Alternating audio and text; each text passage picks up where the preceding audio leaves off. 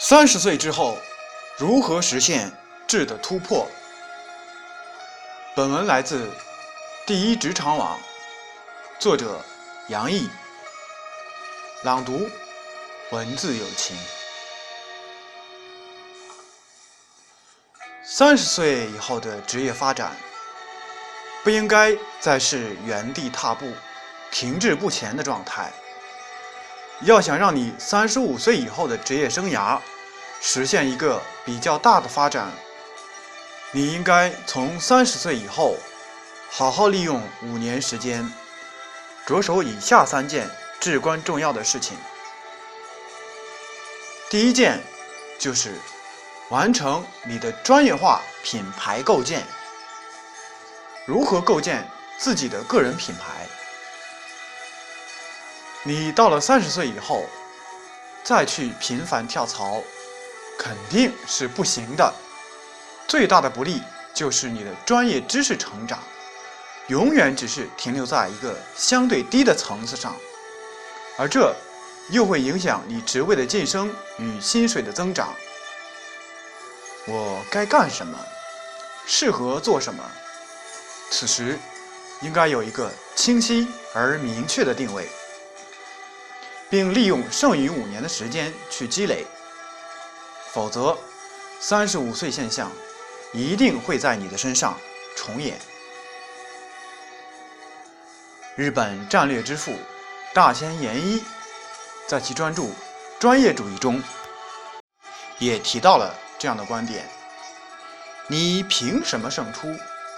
未来能够牵动世界大势的是个人之间的竞争，能否独霸世界舞台，锻造他人无法超越的核心竞争力，你唯一的依靠就是你的专业。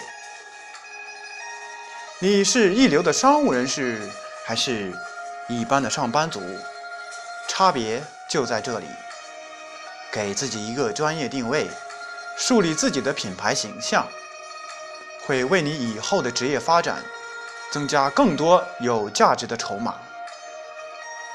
当然，为了支撑你专业化的品牌形象，还需要在以下2个方面做出努力。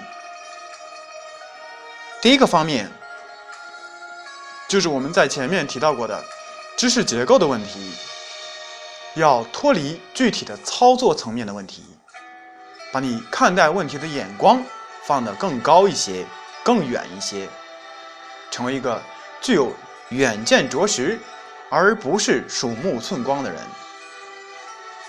你要向这个行业里最优秀的人看齐，并以他们为目标，作为自己修炼成长的榜样，一步一步弥补与优秀之间的差距。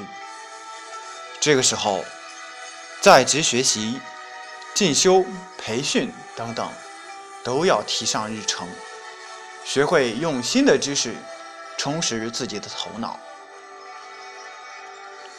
第二个方面，就是树立自己在行业内的影响力。每一个行业的优秀人才都有自己聚集的圈子，比如哈佛商业评论网、职业经理人网、业务员网等等，都是相关人才聚集的地方。为什么有些人出去讲一次课就要好几万？为什么有些人能够用自己的力量推动一个行业的发展？原因就是他们的影响力太大了。你要想成为优秀的职场人士，也必须向那些最优秀的人看齐，树立自己在行业内的影响力，用你的思想去影响别人。第二件事情，就是把自己培养成一个优秀的管理者。这里指的是中层管理者，也是你的第一个管理者目标。除了那些对于技术十分热衷的人，如果你想要在职场上获得更多的空间，职位的晋升必不可少。